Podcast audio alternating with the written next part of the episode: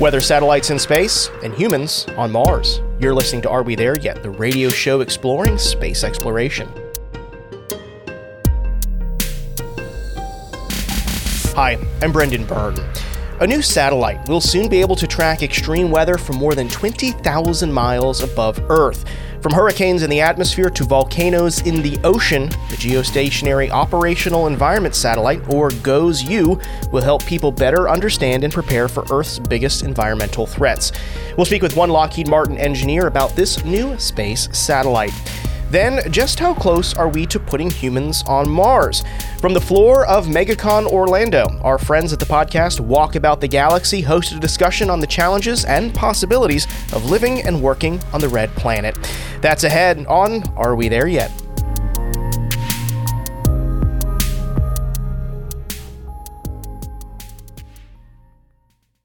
The National Oceanic and Atmospheric Administration and NASA have joined forces to launch an advanced weather satellite. This satellite is the final in a series from NOAA. GOES-U has a targeted launch date set in April of this year. The satellite will study climate data and monitor Earth's most destructive environmental phenomenon like wildfires, volcanoes, and hurricanes. Here to talk more about what this satellite is capable of is Ryan Page, an engineer with Lockheed Martin. Ryan, welcome to the show. Oh, well, thanks for inviting me. It's awesome to talk about GOES. Awesome to talk about GOES indeed, um, which is, is launching very soon. But before we get into the kind of nitty gritty about this satellite, let, us talk about kind of its, its bigger purpose and really where it fits into the mission of observing our planet from above. What's its intended purpose?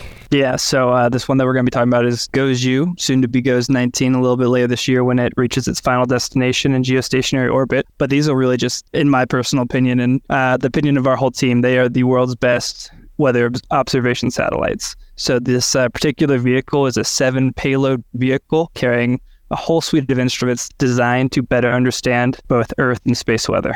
How is it even possible that you are able to get images of the Earth like this that are so crisp from, from these satellites? It really is mesmerizing really it is the most sophisticated form of weather sensing we can we can build.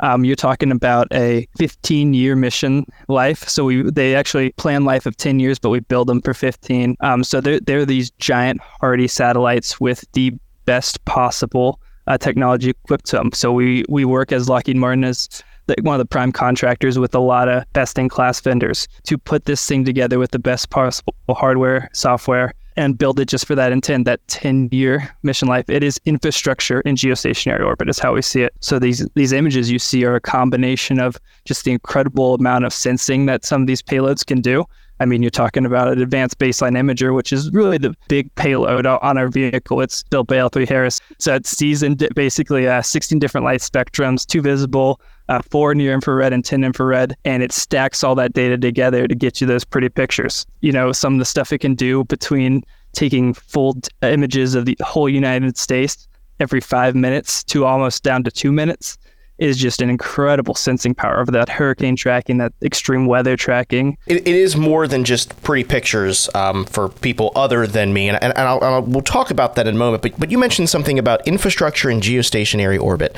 Let's talk about the orbit that the satellite is going into and why it's so important. Part of the, part of the uh, the mission it goes is right. You're, you're getting to geostationary orbit. That's a very very far way away. That's over twenty two thousand miles away. So it is is a haul to get there with a combination of our, our launch vendor SpaceX and then the uh, liquid apogee engine on the vehicle. We get to that 22,000 miles, and um, this particular satellite GOES-U will move into the GOES East point of our constellation. So we have a GOES East and a West. From that very far away vantage point, those incredible sensors on our Earth pointing platform can see all the way from Hawaii to the was going to be the west coast of Africa. So you're talking about a giant field of view, and the only way you get that is by getting really far away. And it, it, also it doesn't actually orbit the Earth, so to speak, right? You're looking at the same spot over the, the same amount of time, right?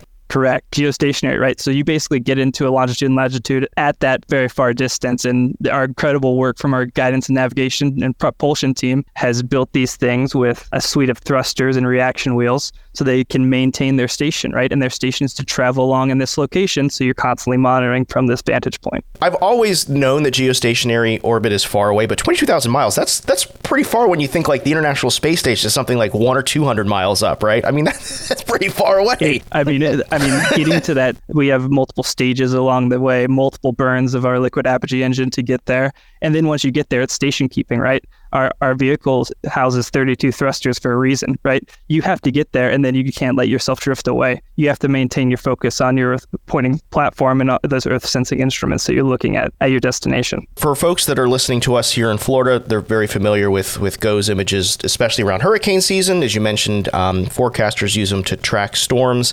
What other kind of weather phenomenon or or atmospheric phenomenon is this satellite and the satellite constellation able to track? People in Florida, hurricane tracking is the number one, right? You can see all those. I, I feel like it's improved with the advent of this technology and its slow integration into into meteorology, right? But you're talking about from us local, and this the satellite was built in Colorado. We're talking about everything from snowstorm tracking to wildfire tracking. One of the amazing things we do that I like to talk about here in Colorado is when you pull up your Google Maps and you're going to go for a hike on the weekend, you can actually see where active wildfires are because of our satellites, because they're actively tracking it, pumping that data into Google Maps. So you can actually see, oh, my route is closed. Oh, this area is closed because literally we're seeing a real time fire. To know that each one of these satellites pumps down about a terabyte of data a piece a day. That's more data than we know what to do with right now. But the goal is in five years, in eight years, we'll know what to do with that data and it'll help us sense more things than we can take in now. Five terabytes of data being beamed down from 22,000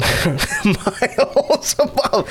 That's just insane when you think about it. I mean, how, how, how are you even able to communicate and, and get that much data back from a satellite that is so far away from us? When I talk about this being space infrastructure, that's what NASA NOAA have really built this out to be. So this downlink system they have based out in NESDIS in Maryland is very sophisticated. They're always in communication um, with these with these satellites, right? So we have a suite of antennas that help with that uplink, downlink, that constant share of information.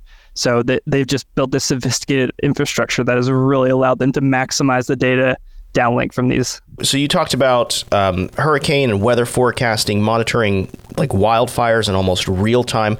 I'm also reading that this is able to even identify volcanic eruptions, even ones that happen underneath the ocean floor. I mean, that's just incredible. So a couple different points of track in there, right? It, ha- it can actually see the changes in light the different light spectrums, and then it can also track the volcanic ash as it slowly comes through this to the surface. So ab- absolutely unbelievable. My other fan- fun fact was like a theory. I was I'm fortunate enough to be with this program since GOES-R was launched.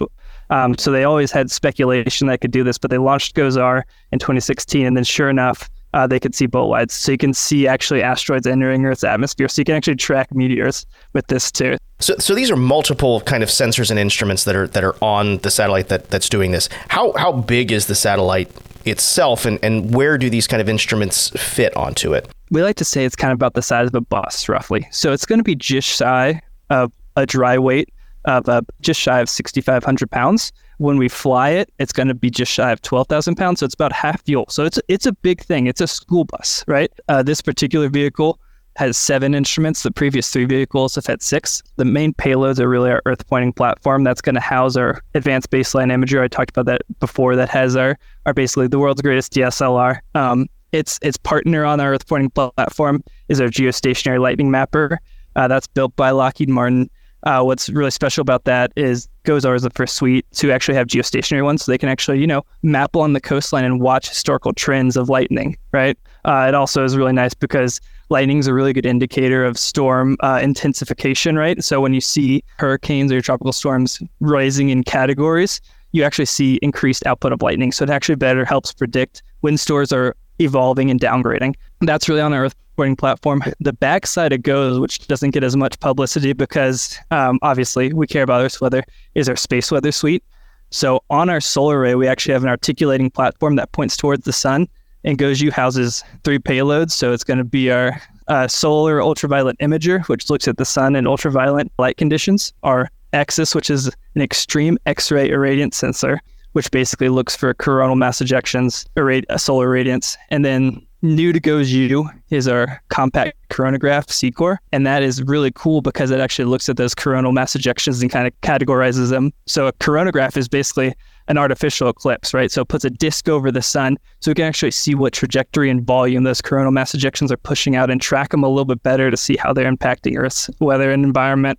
And then we got even more uh, instruments on it on the backside of the satellite that actually work to uh, monitor geostationary orbit. So, like I said, a lot of infrastructure is in geostationary orbit because you can keep it in a location. But that also means we got to see what that location does to our infrastructure. So we have a magnetometer, which basically reads the the magnetosphere of geostationary orbit, so that electron proton exchange. And then we have a, a SEISS, which is like an in suite, which basically is constantly reading both push and pull of intergalactic electrons and protons into uh, Earth's magnetosphere and uh, geostationary orbit. So seven instruments, a bus-size vehicle. It's a really awesome satellite, man. It's so cool to work on. I I'm I just as you were talking, I, I googled a picture of it, and my goodness, that thing is big. it's a massive satellite. It's it's incredible, right? So, uh, fortunate enough to work on it for a number of years, and you kind of lose the scale. I've been able to go work on some of the deep space missions uh, and go look at some of those those vehicles.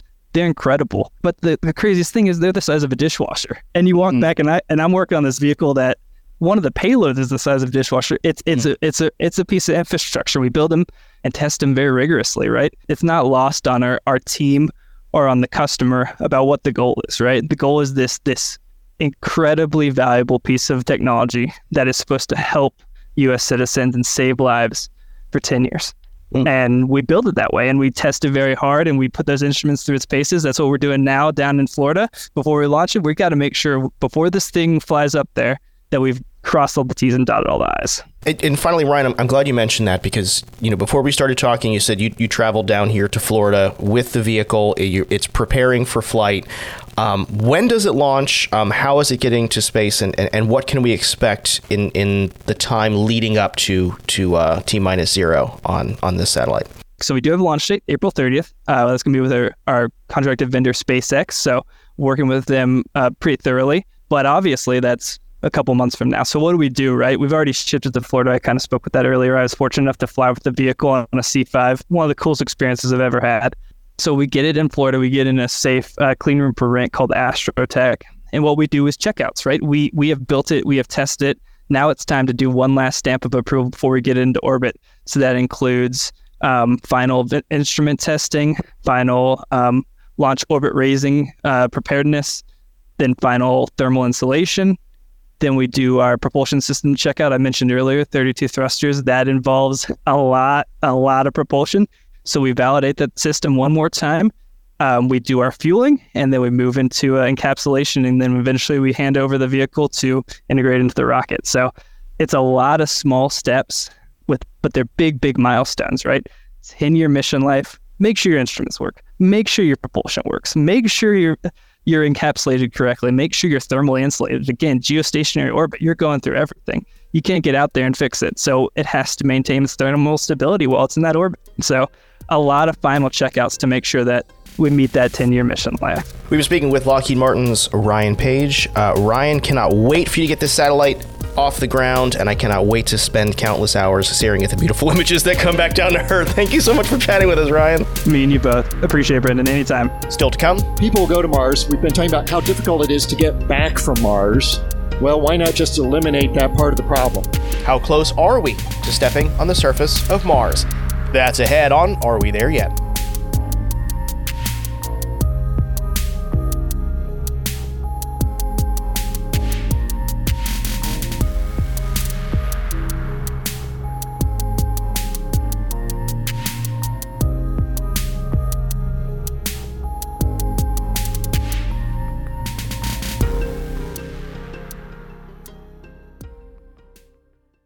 You're listening to Are We There Yet? I'm Brendan Byrne. Just how close are we to putting humans on Mars? That was a question posed by the hosts of the podcast Walkabout the Galaxy. Earlier this month, I joined that show for a live taping from the MegaCon Orlando convention floor. Here's a portion of that conversation with me and hosts Josh Colwell, Audrey Martin, and Jim Cooney. Let's imagine that we are there yet, fellow astroquarks. We're on Mars. Let's project ourselves us. forward into the future. We can go to Mars. You're each going to go to Mars. Where on this big red planet do you want to go? Brendan? I would like to go to Jezero Crater, Jezero Crater, Oh, that's a good which is one. where the which is where Perseverance is right rover now. is right now. Uh, it's the only location on Mars that I can memorize, uh, so that's where I'm going there. But it's a really, really cool spot, and scientists think that there was life there at one point. So there might be life there when I go to live on Jezero Crater. So okay, so go. you're hoping Yeah. to bump into some Martians. I'm hoping to bump into some Martians, make sure there's some water, some oxygen there. Yeah, yeah, Okay. that'd be nice. That'd be nice. where do you want to go? I mean, that is a good a good. It's a beautiful location, spot. because even if you even if you go there and you're like, eh, this isn't great, you know that something else is going to go there to pick up the Yeah. samples. Or you got somebody to talk to. Percy's there. Percy's Yeah. there, yeah. I don't know. I think I'd want to go to Olympus Mons. Okay. I just Nice. like volcanoes are just really fun, and that's Yeah. the only reason I want But to it's go. a, it is an extinct volcano, and it's like the size of Colorado. it's ma- yeah, it's it's the biggest. It's yeah, yeah, the biggest. right. Jim, where are you going on Mars? I'm hanging out with Brendan. Aliens all the way. Okay, you're going to Valles I'm going Marineris. fossil You're- hunting. You're I'm gonna find going some shark's Jezero teeth. Crater. Yeah. Okay, I'm going to what we've got up here on the screen: Valles Marineris, or uh, maybe one of the ice caps, one of the polar Oh, ice yeah. caps, That's to a good kind of spot. do some cross country Yeah. skiing. There you go. something like that. Yeah. That sounds Yeah. really fun. Okay, cool. Um, well, before we get to Mars, what's our journey to Mars? It's via the moon in some sense. Got to go to the moon first. We had our Artemis 1 launch about a year and a half ago, a little less than a year and a half ago. What is going on? What is the status of our journey back to Mars, Brendan? NASA's got this very ambitious plan to put humans on the moon through the Artemis program. We saw a very successful mission in Artemis 1. Artemis, and that was, there was no people on board that one. That was an, an empty space capsule. Well, there was some. Were there dummies? There were dummies. There were some Okay. mannequins There on was some- board. yeah, there's. We don't call them dummies, or I'm not supposed to call them They were smarties. uh, they were smarties. People Uh, simulators. Yes. Uh, and that went very well. Um, the next mission is Artemis 2. That will have a crew of four. So, three NASA astronauts and one from Canada will be on board that one. Uh, but that one's going to take a little bit longer than NASA originally anticipated. It was supposed to launch at the end of this year. It's now looking towards the end of next year. That's because of a few different things happened. One, the heat shield took a little more damage than they originally anticipated it Orion, on the uh, Orion capsule. space capsule when it came back. Because, you know, it hits the atmosphere pretty hard, pretty fast, creates a lot of friction. And that heat shield there is to protect the mannequins in Artemis 1 and protect the astronauts of Artemis 2 and beyond. So they're looking into that. They also need a landing system. So, yeah, there's a lot of things that need to come into place. Um, Artemis 2 is fly around the moon, snap some pictures out the Come back. window. with people. with About people. a two week trip or so. oh, it's going to take two weeks. yeah, yeah. I think so, yeah. Whoa. Yeah. Then uh, Artemis 3, what's our timetable for that? That's a little iffy. So uh, that will be after Artemis 2. What? And that's about as, as detailed as I can get. Oh. Um, We we should still totally reverse the order of those Yeah, two because Artemis yeah. 3 is a lot more interesting. So. Uh, still need a lander for that one. SpaceX is working on that with Starship. Um, Starship will be the, the lander. Um, they still need to get that into orbit and demonstrate that they can transfer fuel back and forth before they get astronauts on the surface. Beyond that, SpaceX will have a, a few lander missions, and then it is open to other companies to provide another vehicle, whether it's SpaceX or, or another company that's going to provide more landers.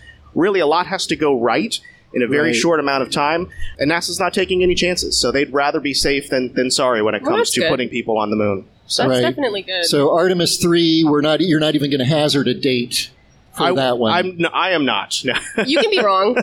so it's okay. the the architecture for uh, and then, you know, there is nominally an Artemis 4 and, and even and an during Artemis this 5. entire process, they will put a, a mini space station in a very intricate orbit around the moon that will be used as a staging ground for moon missions, but also Mars missions, which we can talk about a little bit later. But uh, all of that is happening at the same time. So there's a, there's a lot going on to get humans onto the moon, and that's only what 250,000 miles from Right. home. Only. only. That's a three day trip instead of like an eight month Exactly, trip. exactly. So it's a very different story. Yeah. Didn't we do this in 1969? We did do it in 1969. Why is it so hard to get back?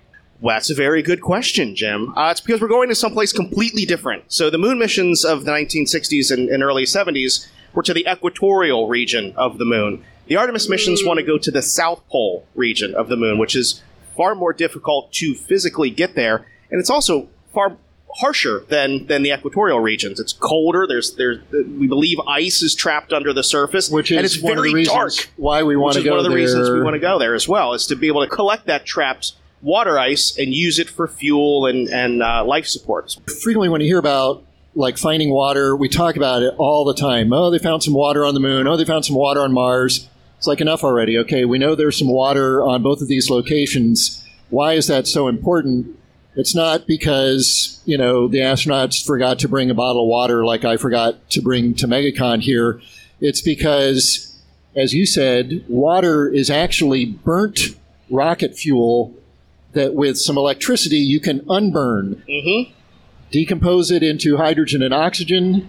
The hydrogen is rocket fuel. You burn it with oxygen. You reproduce that water, and you get uh, rocket thrust. Does this a reason why the moon is potentially part of the trip back to Mars? It is, and it, it it's to cr- establish a solar system gas station, essentially, right? So you're able to make this fuel, make these supplies that you need, because it's very difficult and expensive to get mass into orbit and off this planet. So if you can make your fuel on the way to Mars, then that is a really cost saving and mass saving feature of, of your architecture. So that's exactly why NASA's interested in water on the moon.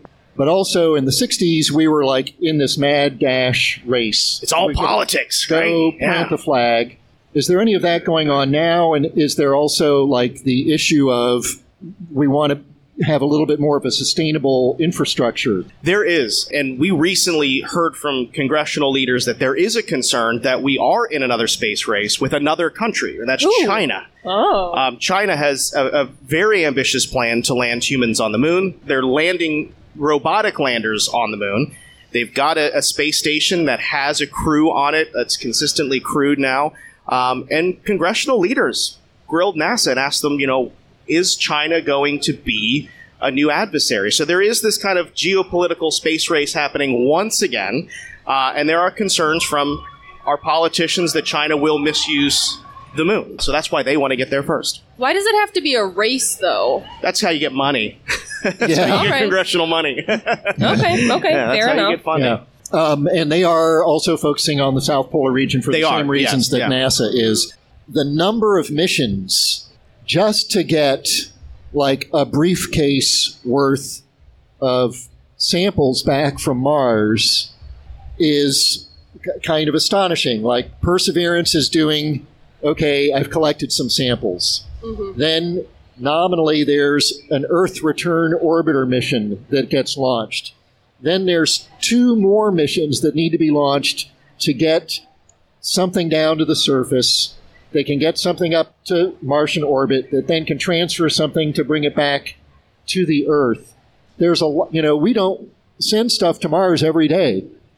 This is No. like multiple launches just to get a briefcase. And we've never sent anything back from Mars. Right, exactly. And I Right. think I think it's really cool too because Perseverance is a NASA mission, but NASA is asking other space agencies around the world for help, for collaboration. And so ESA, the Euro- the European Space Agency, has I think agreed to help, and I think now JAXA might be involved in this in some Japanese way. Space Agency. Yeah, the Japanese Space Agency, and there's more and more space agencies that are kind of popping up uh, around the world. So maybe they'll help out too. So it might be like a nice global healing kind of moment. It's also because it's really expensive. Well, that too, but also like tens of billions and of dollars. friendship. yeah. Yeah, but it's expensive. We need Yeah, to share okay. the cost. Well, I mean, That but I think what Audrey is pointing out correctly is that there are some ancillary benefits, Yes. non-scientific benefits, to everybody coming Yeah. together in a to and to do something that is mo- too challenging for any Yeah. one entity, even NASA, uh, to do on their own. We're talking about when will we walk on Mars? You know, eh, there have been a couple of like projects for sending people to Mars permanently. Like there was this Mars One, was Mars that what One, it was yeah, called? no. Actually, did you know one of my graduate students was one of the 100 finalists? Really? For the Mars One Really? project? Yeah. So that obviously isn't happening, but that idea was people go to Mars. We've been talking about how difficult it is to get back from Mars. Well, why not just eliminate that part of the problem? Okay, so you send them to Mars, keep resupplying them with food and water and you know new movies or whatever to keep them entertained. Uh, live on Mars, but like I don't know. Do you want to move to Mars, No. Jim? No. No. Okay. No. No. You can't go fishing there. No. You leave everybody forever. Your kids, your wife. You can't your go wife. breathing there. Like, Right, yeah, but yeah, why do you not want to go to Mars? What? You said you leave everybody forever, and I said, yeah, but why Oh, do you right. not want to go to Right, right, Mars? right. I am uh, antisocial, and that would be kind of cool. but no. Yeah, it just seems kind of- claustrophobic. There's not a lot to do. way? The dining options are very limited. Yeah. Uh, yeah, I don't think Uber goes there. there's no. They don't Not have. yet. Yeah. Yeah, so, so you want to get back. That's a huge problem. We talked about how difficult it is to get off the Earth. It's easier to get off the Moon. Mars is in between. On Mars, you weigh about three eighths what you weigh on the Earth, so it's not as bad a situation, but it is challenging. Also, there's an atmosphere, that's sort of like just enough atmosphere to get you into trouble. Mm-hmm. Uh, Yeah. it's, you got to be careful about it with the friction coming in, but it's so thin you can't really use it to stop yourself like we do. Well, you can on use uh, parachutes, which is but nice. not only. Well, yeah, okay. Yeah, So maybe Okay. before we So do far. the trivia answers, we should just say, what year do you think we'll land on Mars with people? Okay, Go. 2064. Oh my god, I'm definitely gonna be dead by then. 2053. Uh, tw- I, 2050. That's very optimistic. Thank yeah, you. I'm, I'm the cynical journalist. I'll say 2080. 2080. Yeah. Okay. I think I could survive that long. Yeah. Do we have? We may have some people in the audience who will make it to 2080. Um, I'll definitely be around in 2080 Yeah. for Yeah. sure. I know you will too, Brendan. Jim, not so much. Not so much. Yeah. He'll be Uh, on Mars. Okay. That was a portion of the Walkabout the Galaxy podcast taping live from MegaCon 2024 in Orlando earlier this month. You can hear our full conversation by checking out the Walkabout the Galaxy podcast wherever you get this podcast. Special thanks to Chuck Lindsay for producing that conversation and MegaCon Orlando for the invitation. Well, that's going to do it for this week's show. If you're not already, be sure to subscribe to the show's podcast feed so you never miss an episode. Subscribe on Apple Podcasts, Spotify, YouTube, or wherever you get your podcasts. That's going to do it for this week's show. If you're not already, be sure to subscribe to this show's podcast feed so you never miss an episode. Subscribe on Apple Podcasts, Spotify, YouTube, or wherever you get your podcasts. We got more space coverage online. Visit wmfe.org/space. Are We There Yet is a production of 90.7 WMFE News. Our producer is Marion Summerall. Our intern is Emily Ching. Editorial guidance comes from Latoya Dennis. Support for Are We There Yet comes from our listeners. Until next week, I'm Brendan Byrne. Thanks for listening.